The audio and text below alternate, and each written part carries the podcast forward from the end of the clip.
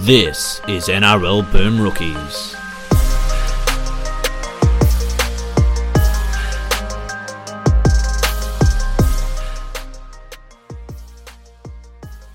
Hello, everyone, and welcome to another episode of NRL Boom Rookies. I am Matt Bungard. Alongside me, as always, Mitch Doyle. Hello. G'day, everybody.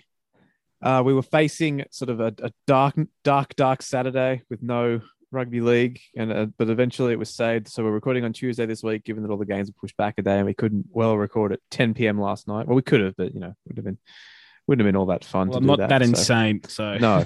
Um, so yeah, I'm only somewhat insane. yeah, a little bit later than your guys are used to this week, but we are here. And um, look, we were going to do an emergency one, but you and I just both at work on Friday. Schedules didn't line up for us, so we just couldn't get around to it. We lost But, the. I um, think it lost the luster by like Sunday. It was like no. Yeah, it was like there's not much point doing this now. So Anthony Milford is a South Sydney Rabbitoh.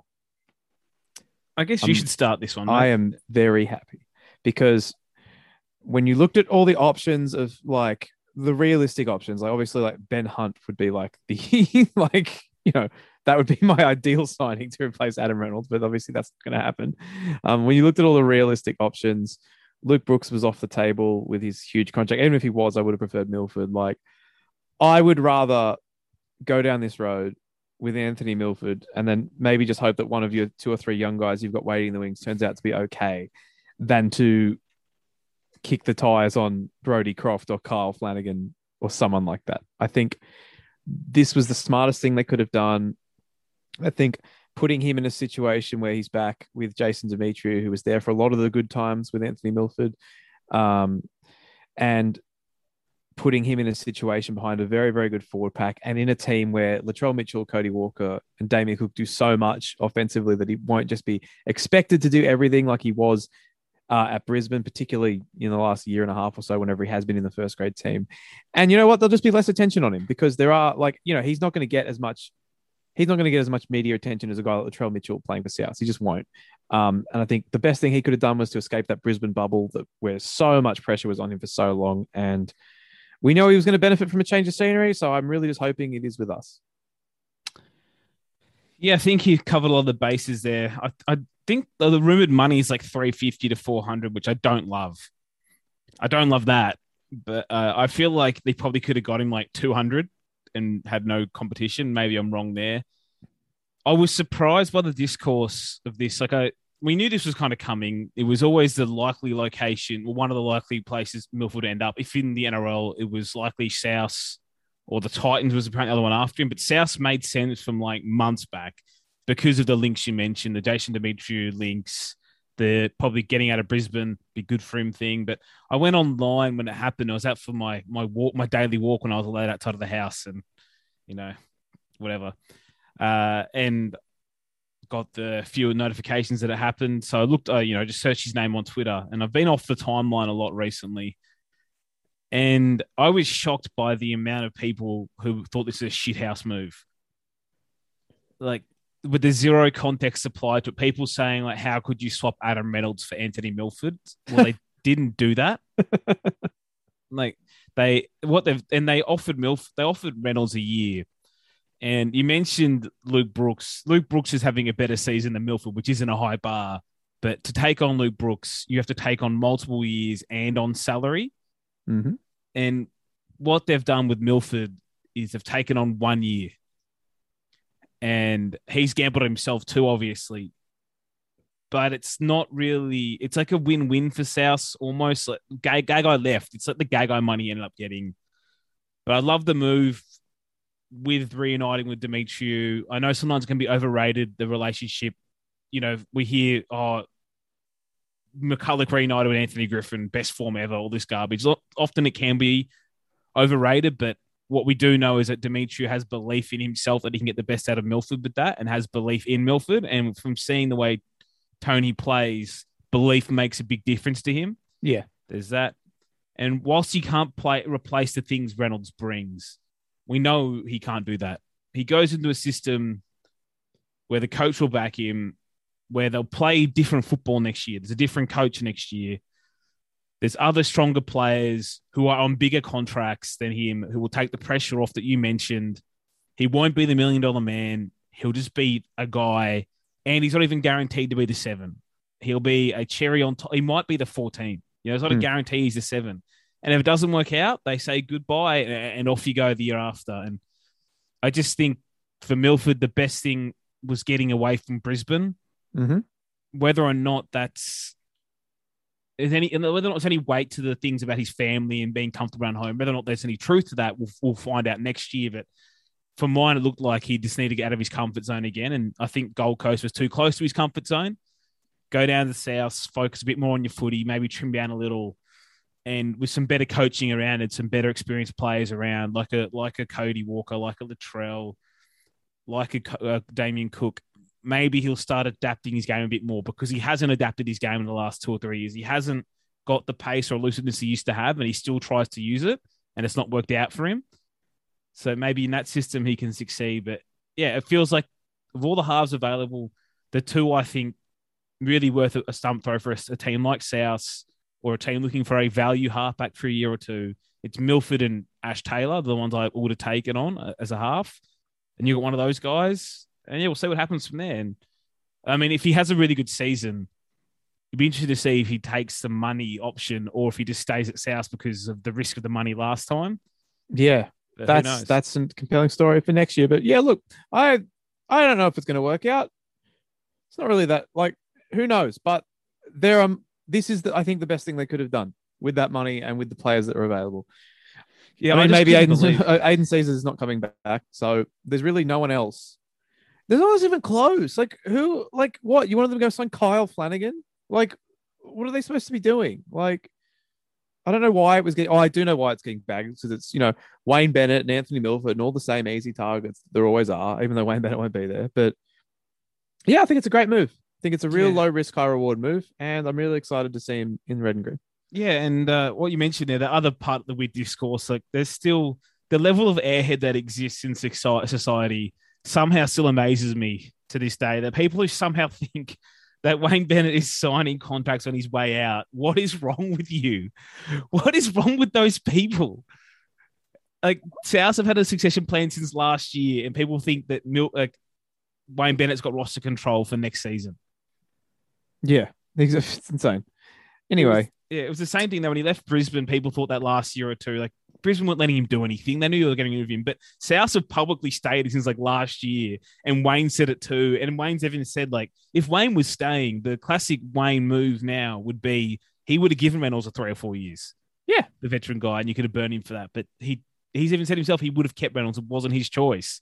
But people ignore all that, or they just don't even have the power of Google and they say, "Oh, look at Wayne or salt in the earth on his way out." But uh, I think it's just a, a good spot for Milford to land. I don't know how he'll handle being a seven if he has to be the seven again. Mm.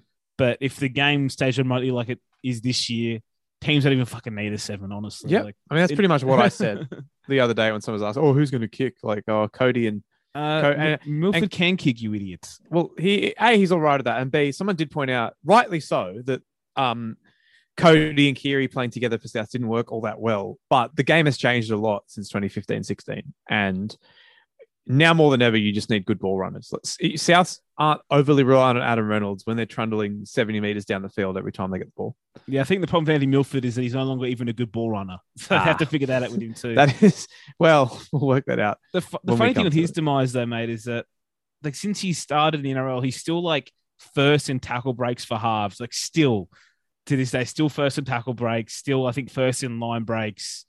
Actually, maybe he's lost it to Cody Walker now. He's like third in tries. Like that's without but pretty much playing the last year or two. That's just how dominant he was in terms of his ball running when he first hit the scene in in the halves. But uh, yeah, just I don't know what people expected. Like if you got you obviously you chose the cost of not getting the full the full picture. You, you chose to not buy a ready-made halfback. That's a choice they made. Yeah. Like obviously, But- there's not going to be Adam Reynolds. If it's not Adam Reynolds, who? Like, who was Exactly. this magical choice they wanted them to take instead? Yeah, and it's quite clear they think I don't know who they think, but I think one of those young guys is going to be the, the future halfback because they wouldn't have only offered Reynolds one year or Milford one year or even gone into next year without Milford if they didn't believe that.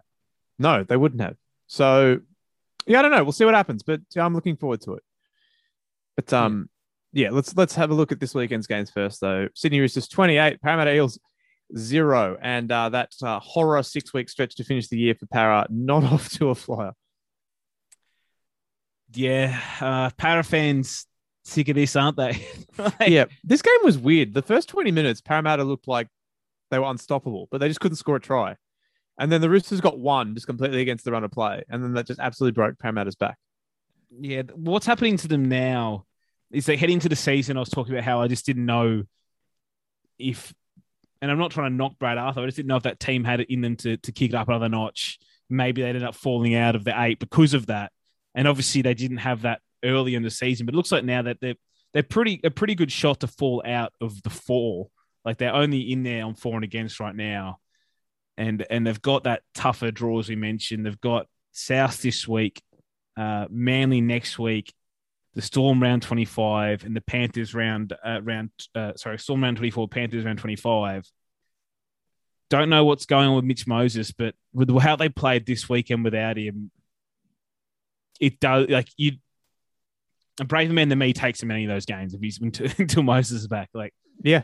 they miss him a lot, obviously. And I, I mentioned last week on the podcast, I mentioned that you know they're missing a strike center, and and one of the some people on Discord brought up a, a fair a fair comment that uh Dylan Brown hasn't lift like pulled his weight Mhm. in this, and we've spoken about how like Gutherson and Reed Mahoney, Mitch Moses all kicked on to levels probably not even expected from some of them. They're all quite good in their position, and they all did that, and Dylan Brown hasn't. And uh, and I think that's a fair comment that he's Yeah. probably the guy they gambled on to make this team a better like a next level team than what it is. But another game where he's just kind of average.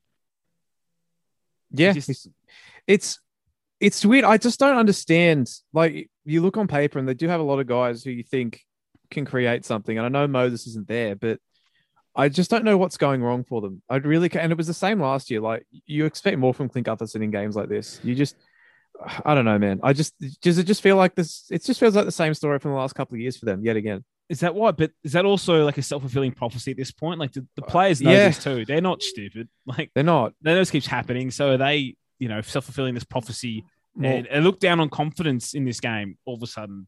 uh, hu- hu- well, huge fallout from this game though. Um, Nan said Brad Arthur's got to go. Well, that, that- that's one of those things. He's in one of those tough spots, and what he's been there since 2014. He's been a long-serving coach, has a winning record, but teams will not accept fourth to sixth or third to sixth every year for like five or six years. When Yes, they just people just won't. And it's it's just, it's yeah they won't. And this is the problem. They just can't take that next step. And if you're just pretty good every year that's fine.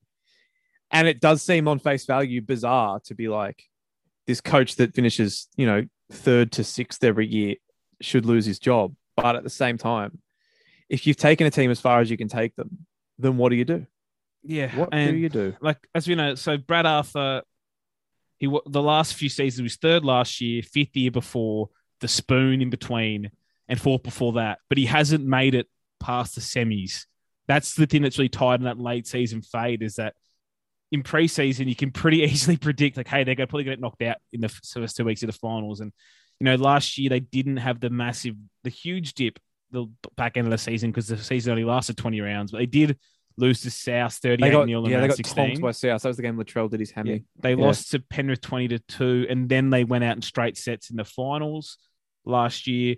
In 2019, they uh, actually won a qualifying final, if you remember, 58 0 against Brisbane, but then Of got course. done 32 0. But before that run in, to miss out on the top four kind of thing, they lost to the Bulldogs and, and the Broncos in round 23 24. Jeez. So that that doesn't help. And then 2018, whatever, the whole season was garbage. And look at that. And 2017 again is that they actually went on a pretty good late season run. They only lost one of their last like 10 games, but 16 to 18 qualifying final to Melbourne, and then 24 to 16 semi final to the to the Cowboys on a charge. That's And- right. Yes. And they haven't, yeah, essentially they haven't been knocked out by teams high like Storm. They were going to knocked out by, but you know, last year people would have said Parramatta are a better side than South. People would be What- wrong. Oh, come on. They finished third. People, I know they that. finished above us on the ladder, but Souths were pretty crap for the first Yeah. half of that year. I'm saying people really would have said that. I didn't half. believe that. I'm saying, Yeah, yeah, okay. yeah.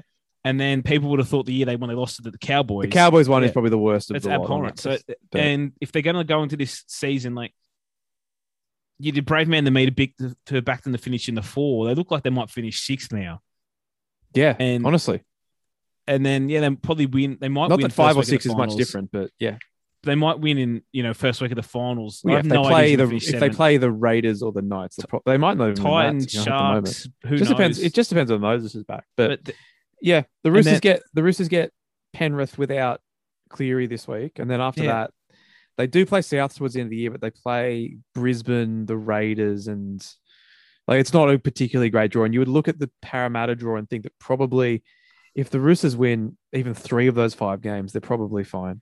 yeah, but what you're looking at though likely is that they'll likely get knocked out in the semis again though. Yeah, That's what exactly. they're looking at again now. With if they drop out of that four, and because they'll likely play who knows Roosters or Manly in the second week of the finals, and I think that's the other tough thing if you're a para fan. You're looking across the cl- clubs, you're looking at the Roosters and going, like Jesus Christ, they keep losing players, but they beat us. like, like there's only so much you can hold on to. Well, we lost Mitch Moses because you Mhm. look at the other good teams. Melbourne, whilst they keep killing people, like they're missing Ryan Papenhuyzen for like 10 weeks. You know, the, the Panthers, yes, they did lose to the Storm, but they've had miss like Nathan Cleary for an extended period, missing Jarome Luai. And whilst they didn't play great, they found ways to win, is what, you, what you're supposed to do. Yeah, Parramatta didn't look like finding a way to win after about 15 minutes. And then actually it looked like they were imploding. And you had stuff like Gutherson yelling at his teammates right next to the referee mic. Not great. So I wouldn't be shocked if they, if they got knocked out in their semis. I wouldn't be shocked if that was it for Brad Arthur this year. yep. Um, If you, if you reverse their season, by the way, yeah. it's a funny thing. If you reverse their season around, if they lost all the If games they at the start, get all these shit games out, yeah, and then they go on a run, people talk about how they're the and they and they get knocked out in the semis, though, his job would be fine. Like, yeah. So yeah, I don't, I don't know what they go where they go though. Like it's just the it's the toughest spot to be in, isn't it? Where they are right now. It's it is because you if you get someone in who's you get someone else in and you finish like 12th next year, you look stupid. Yeah. But at the same time, it will get to a point where fans are just not content with treading water anymore. Moses is named, by the way, so we'll see. But yeah, Okay. that's it. Like he said, they're at this point of the season. Sorry, with coaches, like it's like if you keep coming fourth or fifth, I don't. yeah, not I don't think it matters this week. By the way, I think Souths are just much better than them. And you can get away with it if, you, if you're scraping those areas, right? If you're a coach who keeps losing players and you're like finding ways to win or whatever. Yeah, but yeah, Parramatta yeah, yeah. had a pretty steady team for a couple of years now that fans have a right to expect more. And If anything, Yeah. they got better this year with the emergence of Reed Mahoney and stuff. So yeah, no, like Reed Mahoney kicked on as a playmaker. So I don't know. I have no idea what's next to them. And the Roosters, like, yeah, what a shot getting good football out of Drew Hutchison. Like, there's a, there's a thing. I know a good friend of the show, Sam Anderson, has been a Hutch believer for like a decade. So he'd be very, vindication, very, vindication. very happy. Good on him. Uh, but yeah, they're just whatever. They're they're insane, aren't they? Like, I mean, jo- Josh Morris played fifty odd minutes. So Dale Copley playing this week now, it just doesn't matter, does it? but they're truly in that It's next great. man up situation Next man up, man. It's so good. that that the that the Storm are in. Like, Yeah. they they shouldn't be winning twenty eight 0 with the lineup they put out there. Like, I mean, and you and I know Roosters fan to remind anybody, but it's easy to forget they lost both their captains this season. Yeah. Like both of them retired during the and Brett season. Morris. And Brett Morris. Yeah. And they've lost Keary for And. Luke It's easy- Keary's it's, out for ages too. it's easy to forget that because of the level they keep playing at. Whereas Um, like other clubs would lose a good player and we talk about it for six years. Yeah, I hadn't noticed it by the way. I did notice this week. I think someone tweeted it. Um, they the jersey, the the cap numbers of Cordner, Friend, and Morris on the sleeve of their jerseys, which I thought was a nice touch. Classy move. It, it is a nice touch. But yeah, it's one. It's, we've all been there, mate. Like we Broncos fans still talk about the loss of Lockyer because we fucking terrible since. Mm. Whereas uh clubs, clubs like Melbourne and the Roosters don't really talk about, oh, we lost that guy and that that was The it. Roosters lost the greatest player to ever play rugby league. Oh, sorry, the Storm lost the greatest player to Yeah. play rugby league this year, and they're just better than ever. yeah. stupid, so stupid. All right, um, I'm just going to read what I wrote on um on Friday night. Every year, I believe in the West Tigers, and they let me down. I can't imagine how their fans, who have actual emotional investment, feel when the dumbest shit imaginable happens to this team on a weekly basis. I told you, man. You did. I told you, like I was gonna I mentioned this. I was gonna coal train the Warriors until like they the top lineup they named. I was that confident that, that the Tigers would choke it against them, but I couldn't cold train them.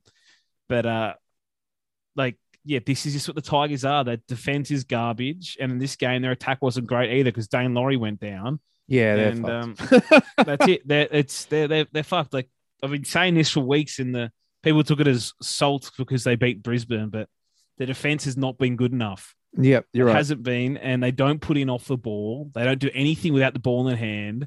A lot of them are playing very selfishly, and for some reason, people still say it's not a coaching problem. It's like, okay, so he's had the same players on the field who make the same mistakes all the time, do the same things, and he stays the same, and he's and it's not a coaching problem. No, just got to let him get give him time to get his own guys in. Another, another three more years. It's like Um, you know, yeah. Look, uh, they were screwed as soon as Laurie went down. Adam Doueihi's great. Everyone else is not. Um, I just the defense. I mean, all three of the Warriors tries defensively were pretty awful from the Tigers, but the Afar one in particular was just disgusting. the short dropout was amazing. That was great too. I mean, I, that was my other question. Is um, I asked my friend who's a Tigers fan this the other day. He had a clear answer, and I agreed with him. But I want to know your thoughts. Which play was worse, the short dropout try or nobody home at dummy half when they were attacking to win the game? Geez, it's a tough one. I want to say short dropout try, but they're trying to win the game. And like, firstly, Joe O did the wrong thing then, by the way. He's getting off scot free here, but they were trying to win the game, fourth tackle, and he steps and straightens up, thinking he's going to score a try from 10 meters out. No, you're not, Joe O. No, you're not. You never have. you never will. He did the wrong thing too, but yeah, that's um, it's a short dropout one for me because like they didn't have to do the short dropout. No, There was no reason. but I, it. I think, I think the um, I think the nobody home at dummy half is worse because if you you try, at least the short dropout, like it's an it's it's not an it's not necessarily an execution thing. It can also be like a little bit of luck involved, right? Like you go for a short dropout, shit happens sometimes. Whereas the no one at dummy half is just straight up laziness, lack of team application. No one gives a shit. So I think Mhm. that's worse. Yeah, and that's what I was saying. That team just does not give enough of a shit.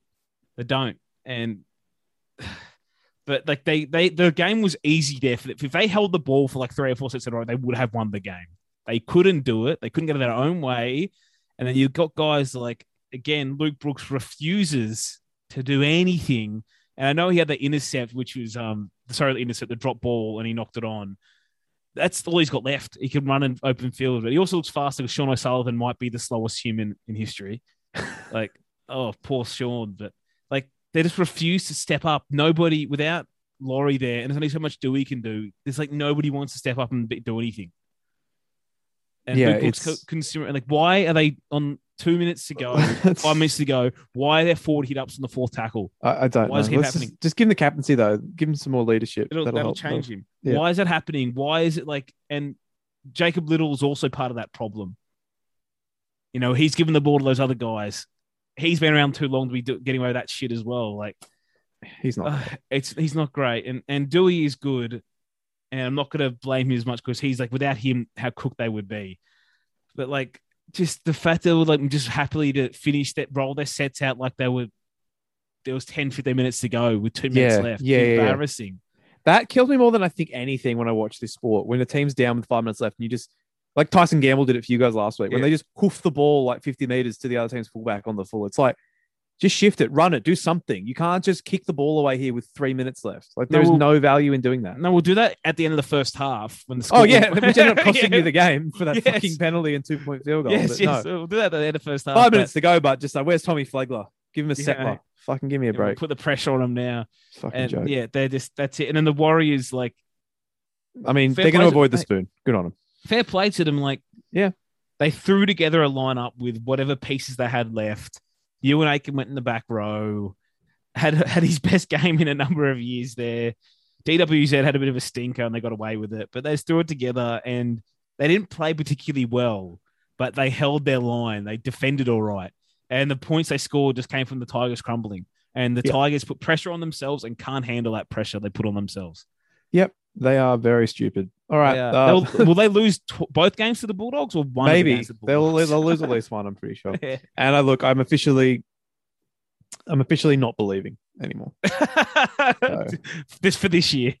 yeah, yeah, I'll be back. Oh, you you wait till March next year when um you know we hear about Yeah. how Luke Brooks has been training the house down. I'll be back. I'll be back. Don't you worry. Uh, Brisbane 37, Cowboys 18.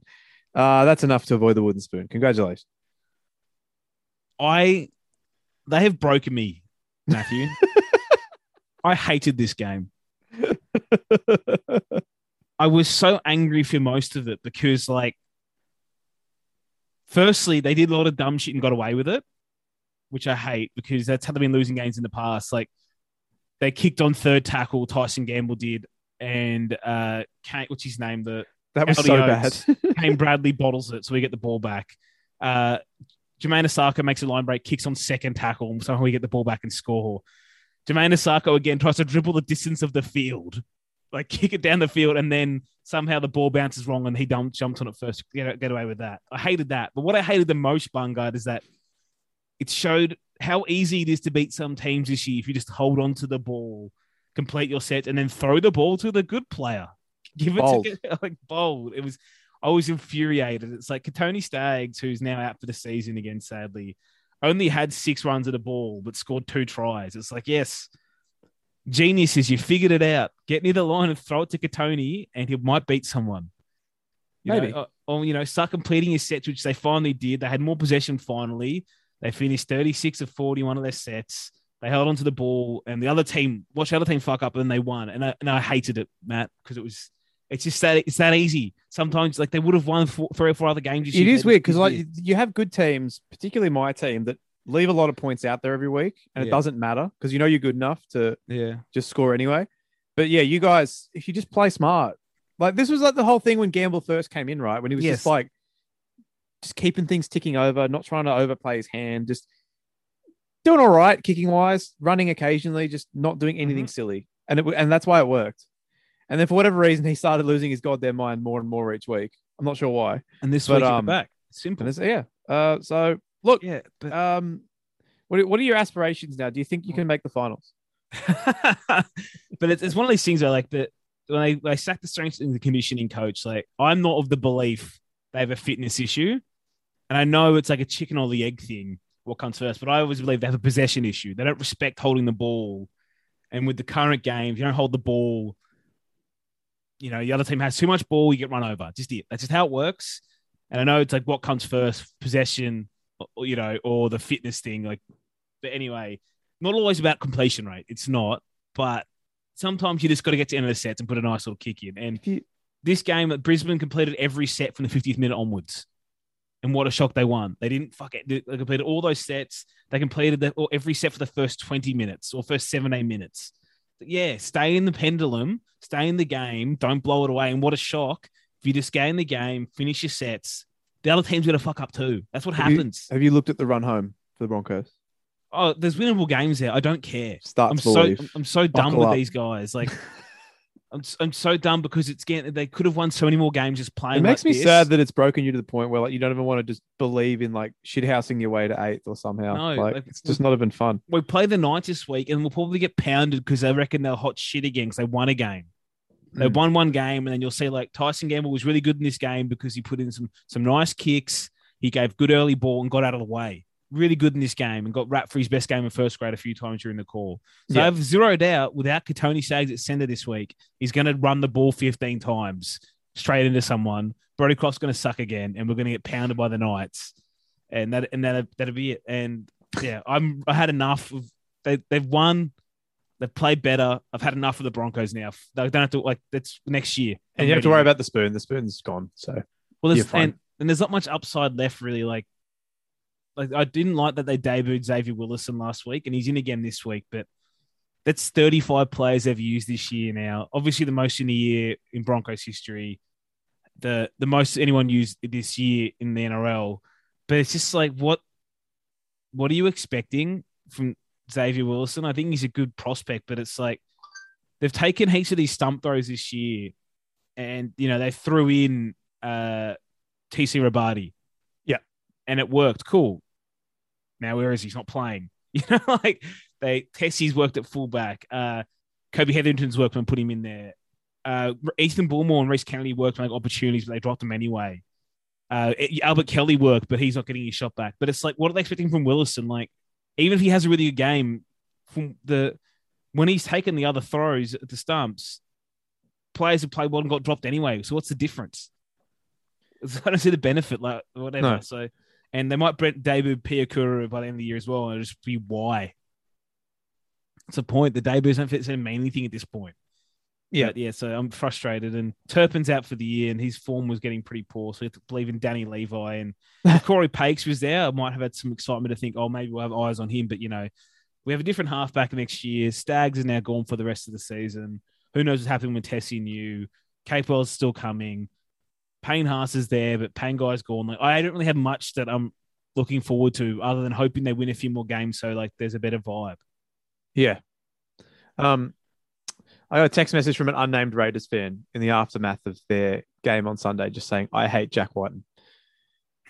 I could name him, but I'm not going to. Well, it will. It'll his identity will remain a mystery, but nevertheless, Newcastle 34, Canberra 24, a winnable game for the Raiders on that charge to the finals, but it's the resurgent Newcastle Knights uh, who blew them out of the water. This game was over after 20 minutes, wasn't it? Like, really, and, and still without without Pearce, doesn't matter. Jake Clifford's all right. Um, Bradman Best played really well. He played He really, did. really well.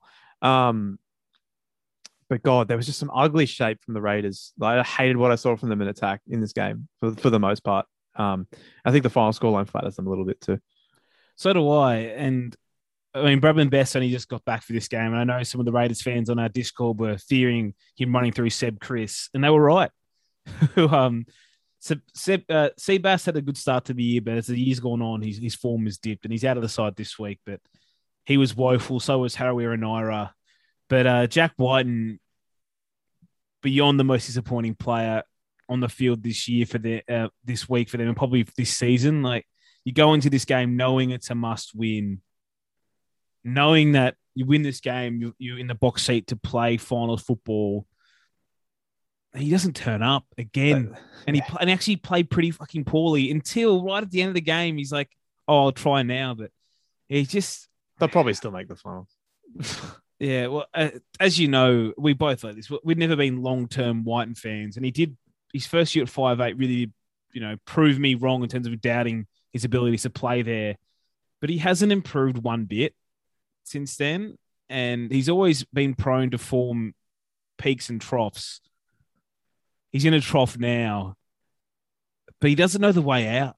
Mm. Like he just does the same shit. Like he still just he passes. He never digs into the line before he passes ever. He passes when the line's five ten meters from him all the time. It's either a cutout. When he has the ball, you know there's like three things happening. He's either throwing a massive cutout.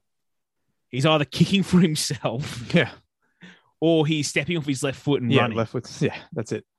That's the things he does now, like almost exclusively.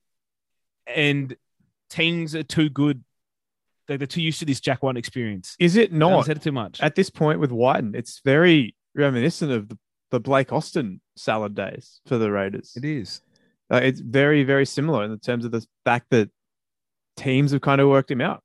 And when they know that there's only a couple of things that he's going to potentially do when he gets the ball, it's not that hard.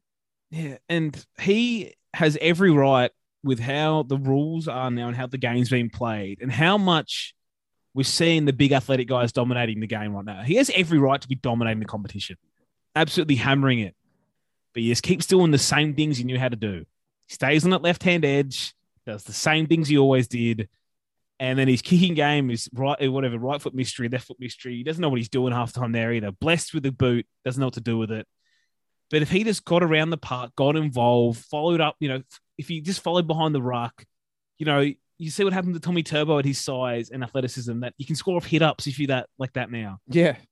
Like do. seen now, how Latrell just carries fatigue guys. After tw- with 20 minutes left in the game, those guys just brain it, right? 23 minutes left, they do. The big athletic guys do. And there's Jack White out there standing on his left edge doing fuck all again. He could be like the best lock in the game. Yeah. wanted to be. but he's just there. He's just frustrating, dude. Just the same player. And um, I know, I know they're missing now halfback. I know Rapana's at fullback, but it's just it's just not good enough from Jack at this point to be who he is to have played. He's been in the first round for a decade, by the way. Mm. And I think it's one of those guys like you forget that they're around so long because you always expected more. Yeah. But he's going to live on this. He's going to be Teflon for the next three or four years because of the Dally, the Dally M year and the Churchill stuff. He's going to be Teflon from then, and that's it. And it's kind of Mm. like not the same level player, but it's like a Corey Norman escapes criticism for like a decade. Yeah, he's much better than thing. but I get He the is. point. It's the same just- thing. Yeah. He's Teflon through majority of people who talk about the game. He's walk up into at least the Origin 21. For what? For that one really good year, it all came together. And Yeah. and uh, I did speak to Nick Campton about this, and he made one fair point that he he's of the belief now in, and obviously revisionist history, but he's of the, belief that Wighton was always going to have that really good year at that point, be it at six or fullback, because he killed it the year before, before the ten week ban. Then he killed it that year, but it's kind of like the perfect confluence of events of his athleticism coming together with timing, all that kind of stuff. And yeah, this is what they're stuck with since. And like, I know it's not all his fault, but it's just not good enough. And uh yeah, I don't know. And then the other guys who weren't like Croker wasn't good enough. But we we know what Jarrod Croker is now. Yeah. Yeah. It's a shame. And how many more years are left on that? Um, I don't know. It feels like Yeah. forever.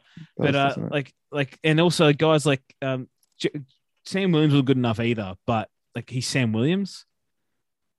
You know, so he's, he's still to end of 2024, so he's still got three years after this season. So that's a long time. But yeah, and that was there for them. And then the Knights, as you said, like admirable without Pearce and Cliff had one of his good games that they just they found that weak point and just kept going back to it. And that's what good teams do, though, isn't it? That they find that weak point and they keep attacking it. They just kept going left and going left. And Tuala, Tuala scored a hat trick, and they had, did not have any interest at all in getting anywhere near Kalyn Ponga by the end of that game. no. Scored a piss easy try from that scrum. Yeah, it's yeah, it's um it's it's a really frustrating time to be a Raiders fan, I think. They're basically just a better version of the Tigers in a lot of the same sort of emotional abuse. They lost by 10 points in, as you said, and I think that's very flattering. Yep, absolutely. Um Knights, again, they're just in the mix. And if they get the they're of all of them, they're probably the most likely to do something in the finals if they get everyone fit. Yeah, well, Pearce is back this week. They've got the Broncos twice in a run home. So, you know, you'd like to think they'd like to think that's two wins. I do think those games also wasn't winnable for Brisbane, but they have the Broncos twice. They have the Sharks, Dogs, and Titans. They are in the box seat to claim seventh or eighth, in my opinion. One of those two spots. Yeah, excellent. All right, so let's move on. Um, the grand final rematch was exactly as we thought it would be. No Cleary and a bunch of other players for Penrith. This was only ever going to go one way. Still on 37, Penrith 10. Penrith getting a couple of late tries to get off the donut. Um, is there much? I don't really know what we can analyze from this. No, no, I don't think there's much there. Harry Grant return was was great. He was fantastic. He looked real good. Yeah, as, as he does. Uh, Papenhuyzen. Yeah, not not too bad. I don't know. I don't know what they're doing there long term. Considering again, it's happening this week. Papenhuyzen off the bench and Nico starting. I don't know what the what the aim is there, but I'm, I'm sure Craig does. But I don't know if they're going to keep him as some impact fullback for the rest of the year. Feels weird if they do, but yeah, they did it easy, and they're always going to once Panthers had those players out, and it's just disappointing. And we know this. There's been so little actual good games this year that it's disappointing. We got one. We're looking forward to for like five weeks, and even though Penrith had their players out, it still sucks they couldn't make something of it. But they're never Yeah. going to. Like that back line there, and then this week, not good enough. And then No, without they might lose again this week. Cleary's named 21 though. So Yeah. no Fisher Harris, as we know, and then Pango wasn't playing yet. Yeah. Yeah. All right. Uh, not much to say about Souths in their win over the Dragons. I do want to praise Ben Hunt real quick. Was the only one that looked like making stuff happen, and then came out afterwards. That he played basically nearly the whole game with an injury. I mean, imagine the season he'd be having now. If you put him in a good side, Seriously, he'd be braining it, mate. Like he'll never be the damaging ball runner he was in 2014, 15, but he has put together the rest of his game. I'm like, like not many of us thought this was possible. He actually he was a pretty poor game manager for a long time. You know, that wasn't his strength, but he's been fantastic at that for the Dragons and getting them back into games or making things happen. And he just seems to be, when they have the ball, he seems to be everywhere. Like, and I know he didn't touch it that much. They didn't have much ball, so it smashed. But it's like everything good. Essentially, Ben Hunt near it. Great kicking game, strong leadership. Like really impressed with the season he's had, and I think he's done a really good job for his reputation this year. And um, he used to get blamed a lot for Dragons doing poorly with the contract he's holding, but he's played so well this year. That's all gone away, and uh, happy for him in that regard. Yeah, absolutely. Uh, but yeah, South's Trell, awesome. Again, they left. They probably left twenty points on the table. Mm. Like it's fucked. Like it's just the attack is just so good. It's it's almost as good as Melbourne's. The defense is pathetic, and that's why they're not going to win a comp. Um, and it's why when they play Melbourne or a full street Penrith, that team will score every time they get inside the Rabbitohs half. But I don't know. Dude, what am I supposed to do? My team's scoring 50 every week, and I'm just like, yeah, we're not going to win the comp. Yeah, that's just Shit. it. It's um yeah, the one good thing of this season I enjoy is when I do watch a team like yourself and Melbourne and Penrith and their feet, like they're so confident with the ball. It looks it does look like a training run, that dumb cliche, but they move it so fast, everyone's moving forward. And uh, you guys do that like to the level like I mean, come on, Martin Nicholls made 200 meters this week. I don't hear any more Mark No, Nicholls. no, it's not, it's not slander, but like him and like Tom Burgess is, is looking like a good ball runner. Like Keon's just kicking on every week. And then, as you know, the back line are killing it. And that's, you know, the Trell has been fantastic with the this this year anyway. But really, um, other guys being fatigued, like he was just carrying Dragons players. and uh, one of those runs he made at the end where he just pushed like seven Dragons off. I thought he was to like, he's just to, you know, carry 15 of them over the try line, it felt like. But yeah, it's as you said, it's been really easy with South in these games. But then when they play the good teams, their defense isn't good enough that they can't repel them long enough to strike back with their attack. Hey, like they can't hold their line long enough. No, um, I haven't looked it up, but actually, I'll just go on Rugby League Project real quick. I assume this is the most points South's ever scored in a season. Um, Already, I would guess it'd be close. Um, it's a Well, lot yes. of points, man. Um, we'll yeah, it is, it is. It is. Yeah, It yeah, is. Yeah, we've been all 20, this already. 2013 was the previous mark, 588. They've got 613 now. So there you go. We've mentioned this a few times, and it seems like 27 or 30 points a week needed now for the Storm to actually keep their record.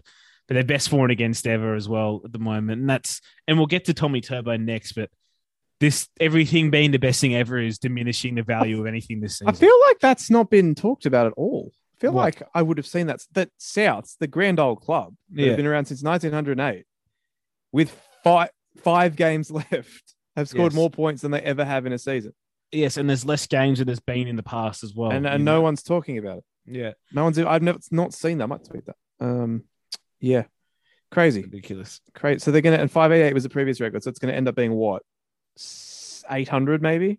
It could be. Yeah. what, what, what? There's five games left. They're on 613. It's at least 700. You think? Uh, but Oh, they play least. Penrith, I guess. So but I mean, so that's nil. But then the other four they'll score like 45 each. So I don't know. yeah, so it might be 800. Yeah. Fucking what a joke. What a waste of time. Um, but yeah, not much to analyze from South Snake. Well, as you mentioned, like they they have scored the second most points in the competition. They're behind just the Storm. Just Melbourne. Yeah. They've But scored way more than Penrith too, by the way, like 100 more. They have, but they've conceded 160 Yes. more than them in the Storm. So not great. Yep. And, and you know they've conceded 100 more than the Eels and 30 more than the Roosters. yeah. Also, we talk about brave takes and like Yeah. having the courage to make a terrible take. The couple of people that responded to the NRL tweeting that the Storm now had the greatest points differential of all time, saying, "What if it goes down between now and the end of the year?" Brave, Brave souls. because uh, the chance of that happening is zero point zero zero percent. I'm actually pumped for the game this weekend. Them versus Manly, Yeah, that might be actually be good.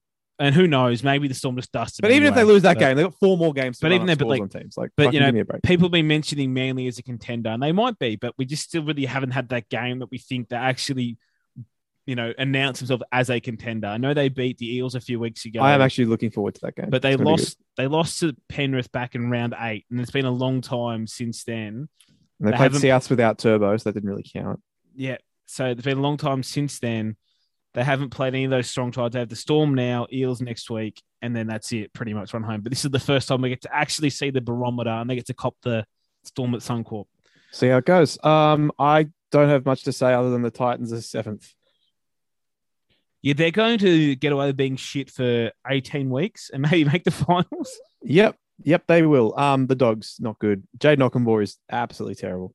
Yeah, and true shock, seeing what Kyle Flanagan had didn't bring joy. we just saw the same thing. I don't, I don't know. I don't know why they bothered to bring him back. And this week, Bailey Biondi-Odo is playing um Yep. playing six. But Uh, yeah, Actually, the Titans play the Cowboys this week, but then after that they play South Storm and then Knights. So that Knights game could actually end up being like a de facto semi-final. So Yeah. we'll I see. mean, uh, we've, we've spoken about two teams getting in with losing records in the finals. We're in a spot now that teams might get in with less than ten wins, or just yeah, dude, nine and thirteen, or is it 24 or 25 games they played till 24, right? so yeah, yeah. nine and 13 could get in. Yeah, The only reason it might not is because a few of these teams play each other. So I feel like it. it's almost impossible for one of them to not win, two of them to not Yeah. win 10 games. But yeah, Titans have was two, it- so nine two and fifteen, right, isn't it? easy ones. What? yeah, nine and fifteen it would be, but Yeah. ten and fourteen could make. What did I say? Nine and 13. Sorry. Yeah. Yeah, nine and 15. Um, I feel like, I feel like 10 and 13 is the, uh, 10 and 14, sorry, is, is going to be in 10 and Yeah. 14 in the finals.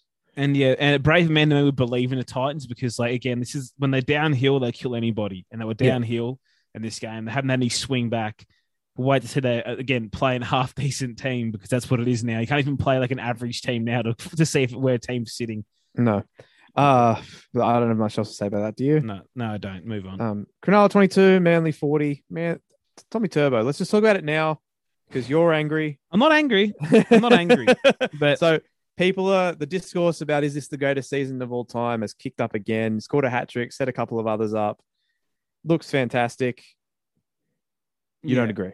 I don't agree. Just because, like, again, he is having he is having one of the best seasons of all time. He is the best player in the competition this year. There's no one playing better than him right now. But I don't agree because we can't talk about the context of what the rules have done to this game. We can't talk about that all season alongside this and then act like that's it's not happening in you know in conjunction with the rules that have changed in the game.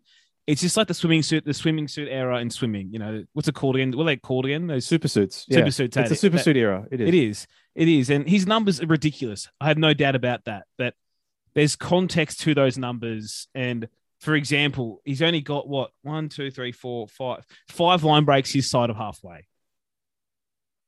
You know, I know it doesn't, and he has none on his own 20. I know it doesn't mean anything, right? But we're trying to talk about these seasons. We're comparing with guys like Hayne, 09, Barba in in uh, 12, all that kind of stuff. Barba set up four to five tries from his own in goal. That is true. You know, we've talked about like- this. That we've talked about the Josh Yeah. Morris trial like eight times this year. But let's talk about it again. So, a so. T- Tommy Turbo has eight line breaks in front of the sticks, 15 meters out from the goal line in that period. That's good.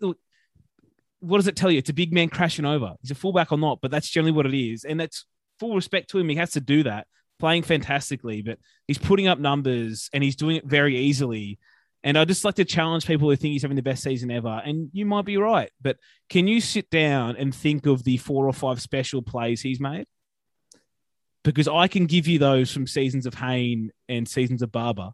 It's a good point. There's nothing that sticks out like that Hayne try in the semis against the Dragons, or that length of field try, or that Barba diving on that ball in the in goal against Yeah, the Barba kicking the ball for for Morris. Yeah, One of the best tries you'll ever two, see. two, Like- two iconic moments in that. Like. I don't think seeing him score three tries in ten minutes, and one of them is when Andrew Fifita didn't like barely made a tackle attempt. The other two were, were crash ball hit ups on on the fifth tackle.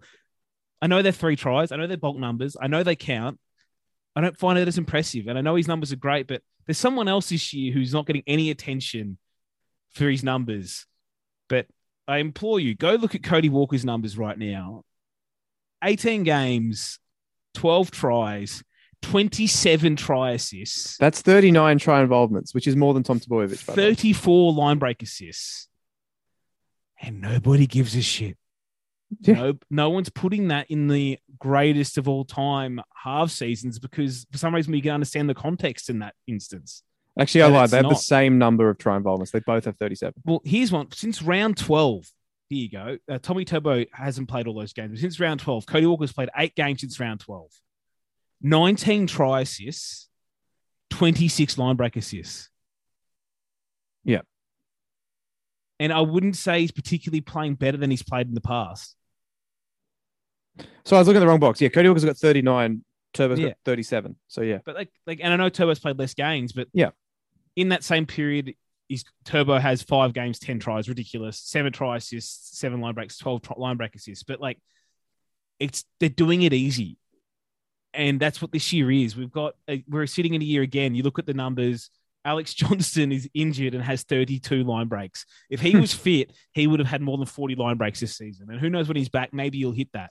32 line breaks. Reuben Garrick has 26. Johnston has 24 tries. Dave Fifita has 130 broken tackles. Reuben Garrick has 226 points already. Adam Reynolds has 198 points already. Like as you said, South had their most points ever by this point in the season like the context there is Tommy Turbo may be having one of the best seasons of all time, but I refuse to accept he's having the best season of all time. Maybe I'm the dumb man on the wrong side of history, but I've watched those other seasons. I've watched Carney 2010. I've watched Hayne 09. I've watched Barba 2012. Those guys did things on a every second week basis that I was um, drop my jaw. And whilst Tommy's playing amazing and do, and he's the best in the competition this year by some distance, I'm not as impressed by him scoring hit up tries. I'm just not, or him being the last pass when it's two and one on the edge. I'm just not. No, I think you. I think that's probably fair. And you can disagree. That's fine. I mean, everyone's entitled to their opinion, but I just, I in this game only helped back it up for me because in a 10 minute period, he ran over tired forwards. Okay. you know, that's great. But uh, yeah, he's having a fantastic year. And you know, I guess if he is as good as those guys, he can do the same thing as all of them, lose the grand final because that's what they, all those guys did.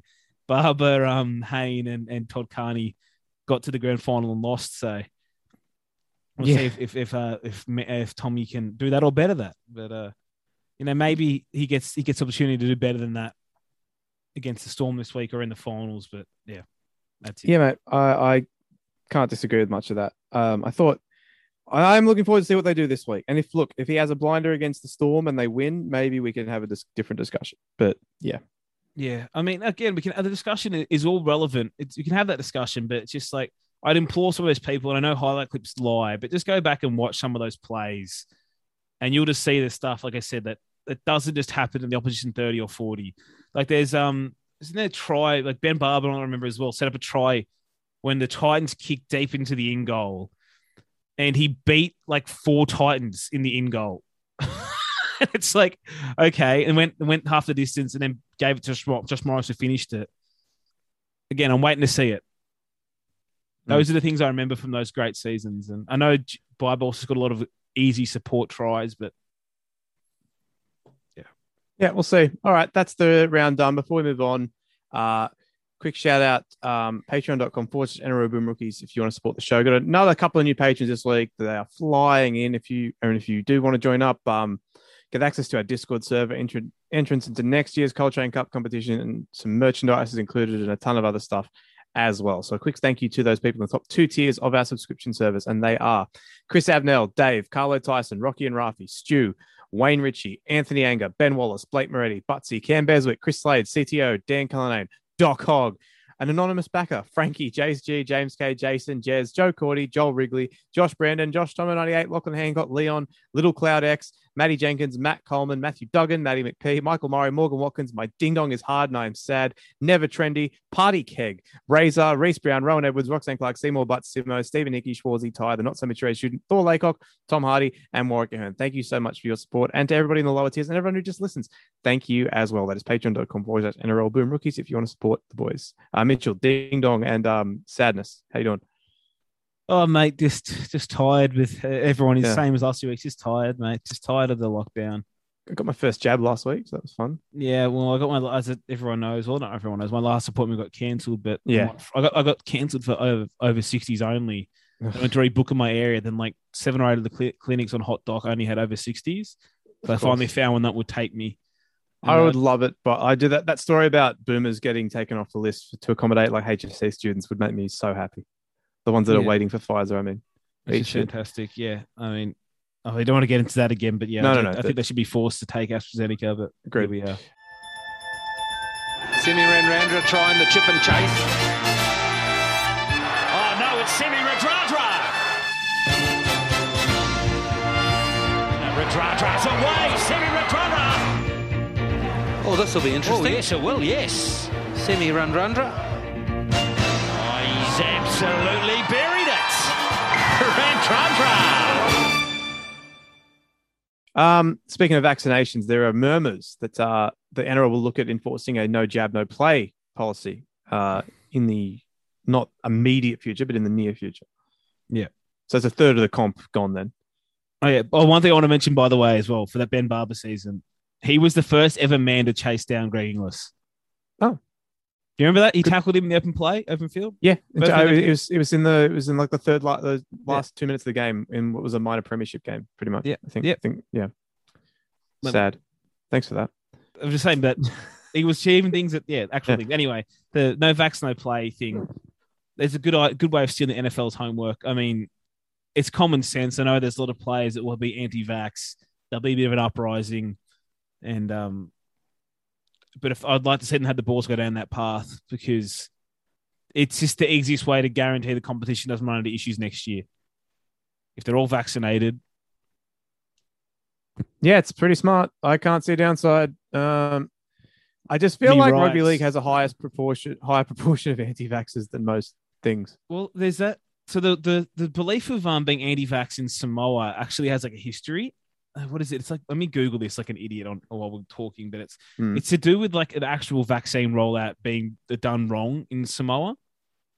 Like there was a vaccine that was administered poorly at some point, and that's led to them being anti-vaxxers there, which is obviously led through the islands. But they actually have at least they believe in something that went wrong, you know. Like where is it? I'll, I can't find it in front of me right now, but I think it's I can't remember. Like this is gonna be. I have to find something before I leave people like this. But it's, I don't know. You know this Gibangot, or am I just talking? You no, I just it? know about. I just know that there was a huge measles thing in Samoa, like Yeah. like a couple of years ago, and there was like a huge crisis. And then I think Frank Winterstein's wife made it worse or something. I don't know the exact details. Yeah. Oh well, yeah, Frank. Yeah, Frank. Uh, her wife. That'll do it. That's know. it. There was two babies that died after a poorly mixed va- uh, vaccine in the uh, measles epidemic. It's not great, is it? Yeah, but that's it. Like poorly administered vaccines there has helped. You know, the, obviously the the lack of faith in vaccines. Hmm. But yeah, measles being big there also a great thing. But yeah, I'm not saying like it is. Just, un, un, you know, it's unfortunate that a lot of players have those beliefs. But you know, I think this would be something that I'd like it to force them into taking the vax and keeping the game running because those are like, if we're in a in a period next year that say that the country's 80% vaccinated or 90% vaccinated, but the NRL is only like 40% vaccinated. Not great. No, that's that'll be a really bad look. I think it's fine. Uh, if you don't like it, then you know, fuck off. I guess. yeah, I'm here for it. Thank you. Um, all right, moving on. We've got um, uh, the NRLW season has been pushed back. It'll now start in grand final week for the men's competition and run like six or eight weeks after that, whatever it was. Um, okay, I guess. I mean, this now just all but enforces there'll be no World Cup, I suppose. Uh, yeah, it helps enforce that. It does look like the other teams might end up going to the World Cup instead. The World Cup's pushing on, which is very interesting. But yeah, this is we mentioned this on the Patreon episode a few weeks ago that NRLW is going to happen at the same time and might be used as a bit of an excuse as to why they they can't go, they can't send the men and not the women kind of thing for, Mm. for Australia. But yeah, I'm, I'm keen for the NRLW season, and it's good that it can be flexible and they, they can still get it played, and maybe gets more attention, being the only sh- the only show in town at that point. But I'm also kind of disenfranchised with how the World Cup's been handled. Yeah. At that time of year, so I'll see, see how I'm feeling at the time. But I'm trying to, I'm trying to lift, I was keen for the NRLW, but I'm trying to lift my energy back up to be keen for it when it comes back again. I mean, it's it'll be nice. There'll, there'll be more footy after the NRL ends, so Yeah. it's nice, I guess. But yeah, I don't know. I don't know. It's just um, yeah, the World Cup stuff. I just and the clubs having to just confirm again why they're against it. Like, Oh yeah, oh, so we- really, that- we needed that, that- did we?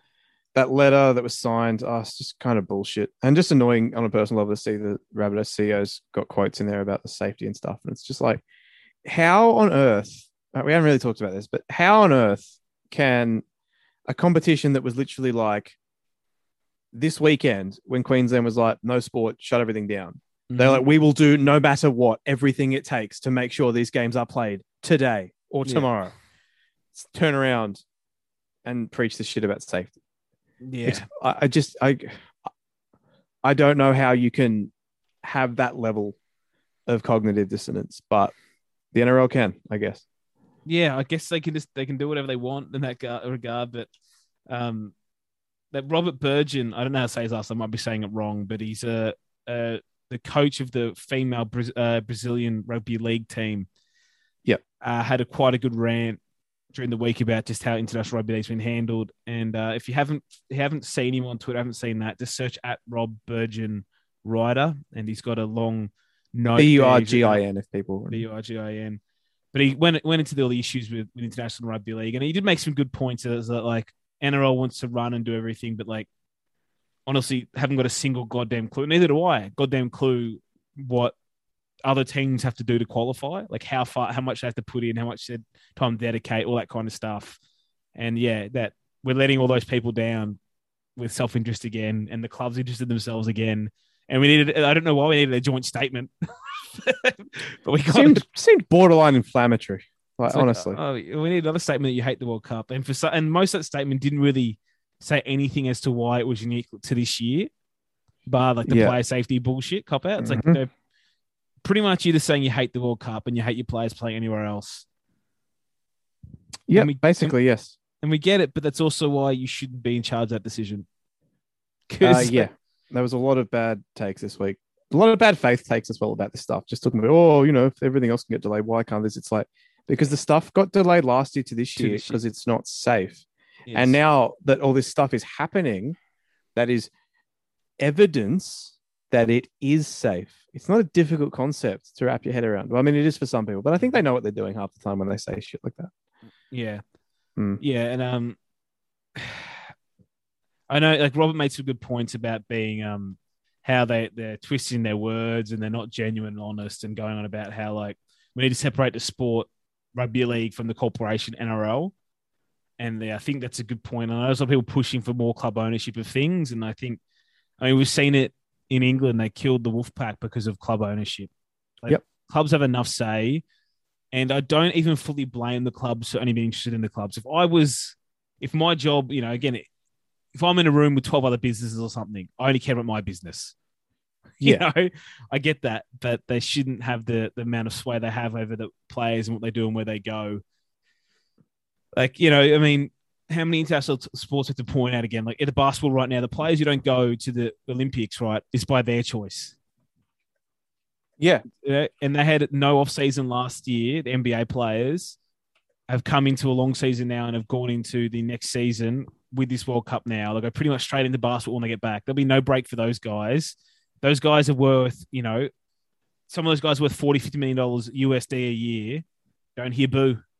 No, To understand what the international game means something. Don't hear shit.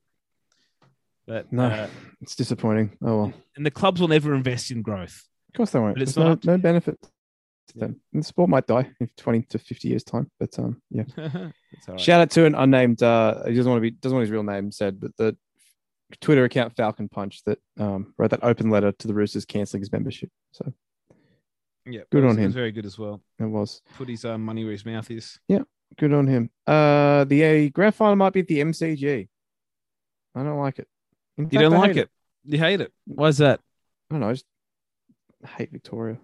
Yeah, I, I don't know what's happening. Actually, wait, after- I don't really care. I won't be there to watch it, so it's not like I can be annoyed about it. I don't Maybe really will. know. Don't really know what's happening after this weekend. Like, If Souths are in it and there's fans available, I would do everything I could to fly down. But Yeah. yeah.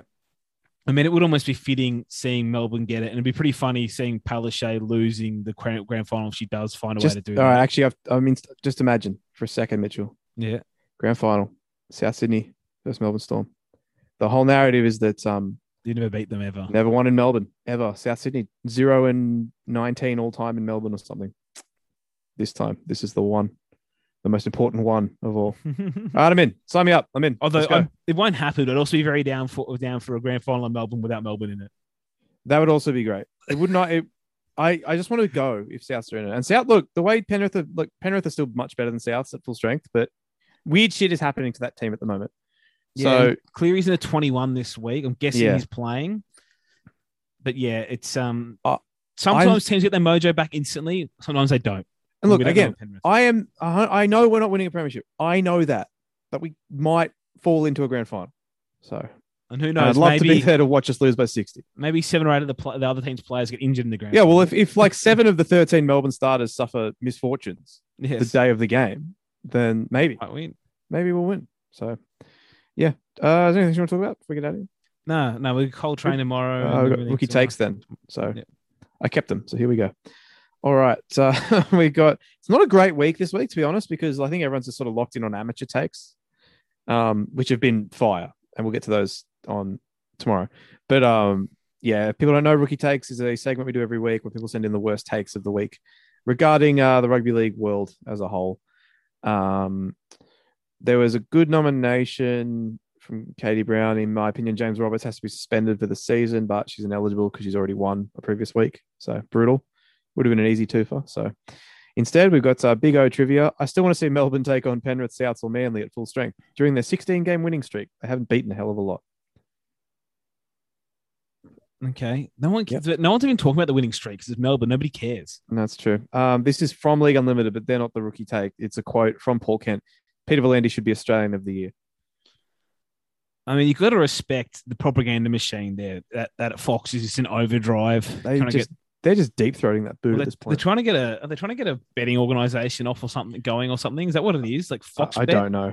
May I don't know. Maybe they just thing. want really cheap TV deal next, and he'll give it to them because like Yeah. Well, I, don't- I, don't know, but yeah, Fox Bet's a thing in America. I wonder if it's gonna be a thing Mm, here. Trying to maybe. think. Yeah, but anyway, the I, I do enjoy that because again, Super Netball other was on sports. yesterday. Yes, yes, it's just really good. Same thing last year, how we were. Oh, we're the only sport playing in the world when we weren't. If you just well, if you put your blinkers on, yes, we're the only sport in the world, and yes, we're the only sport in the country that played this weekend too. Apparently. Yeah, Super Netball still played, but Yeah. way, in Yeah. Brisbane, where like they were in the hub too. The only ones They that didn't were. were the AFL, and you know that's probably good. So, uh, 85 Stevo says uh, this is in response to someone tweeting about the farewell haka for um Roger Tuivasa-Sheck. Oh, this this is a bad one. Really, Oh. a guy that's leaving pre hyphen mature out of his contract to go to a different code. Really, you're supposed to give respect to players that are loyal to clubs and a code. Maybe that's just me. Shrugging emoji. loyal to a code. Pre hyphen mature has got me. Yeah, and um, he's given up the money too, which is another thing too. So he, he's given up the rest of his contract in that. So that's a big thing. And I did enjoy some of the other terrible takes, like comparing it to the troops. Oh, they go overseas for six months. Oh my Like, god, wasn't that awful? Shut the It's been two up. years, and again, the, the the troops sign up for that. Yes. Uh that's um this I don't know if this one's that bad, but again, a pretty dour week. The rugby league eye test tweeted six again, more like 2.3 again. NRL teams only conceding extra 2.3 tackles per set restart, with almost two-thirds of them occurring on tackles one and two. No shit. Uh reply from Eloquent Eagle. My suggestion would be to add the six tackles to the set, not restart the set. Yeah, Actually, that's not a rookie take at all. Let's have No, an 18 tackle set. Fuck it. yeah, but yeah, I, I- that was a good article from our, our friends. At It was League really Test. Like, good. yeah, Yeah. that is yeah. Essentially, on average, teams are only giving up an extra two and a half tackles, which is not even the same distance down the field as kicking the ball 30 to 40 meters. You know, Yeah. Um, guys, you got to lift. This shouldn't be in the top five rookie takes of the week. Come on. And Yeah, uh, it's Max all Del- amateur takes this week, mate. That's Yeah, amateur takes have taken over. And to be fair, there's Simone Biles. There's just bitter Americans losing at swimming. It's a lot going on. Um, Max Delaney, crazy. That's the issue with this crackdown. I'd rather get hit in the head than hit in my kidneys or my knee. What? I don't know. He's like one of those weirdos who says things like, "Oh, I'd rather get a two foot tackle than spat on in a soccer game." It's like, I mean, spitting's gross, but I'd also rather not have my leg broken than like a bit of spit I can wipe off. Are you sure? So- yeah. Yes, I am sure. Oh, Yeah. I'm glad we settled that. Yeah. Uh, there's um, yeah, th- those are always weird takes. That like the spitting is is disrespectful. It's the worst thing you can do on the field. I'm getting- like, oh, I don't know. getting my leg get broken racially abused. People get their Yeah. legs broke. I mean, these things are there are much worse things. There he is. Um, I mean, it's not nice. no, I'm not saying it's fun. I'm not saying I. I'm not defending. I'm not, but I'm just saying that like it's relatively harmless compared Yeah. with you know sliding in with your studs into someone's knee or their like ending the someone's their calf or career potentially. Yeah. You know, yeah, Yeah, exactly. I mean, maybe not. Maybe uh, maybe in COVID times it's worse. Good point, actually. All right, we're just rambling. All right. Uh, cool. isn't You that- done? Isn't that, isn't that what we do? We just ramble. Yes, uh, I guess. Oh, the football ramble. That's a good name for a podcast. Is it? All right. Uh, I don't know. It's a very famous soccer podcast. I know. I know what it is. I'm Okay, aware. just checking. I wasn't sure. it. Sure you weren't sure. I wasn't. I wasn't sure if you knew. Actually, no. I've compared. I've, no, you know what? Let's But let's just go. All right. We're done. Say goodbye, Mitchell. Goodbye, Mitchell. And it's goodbye from me.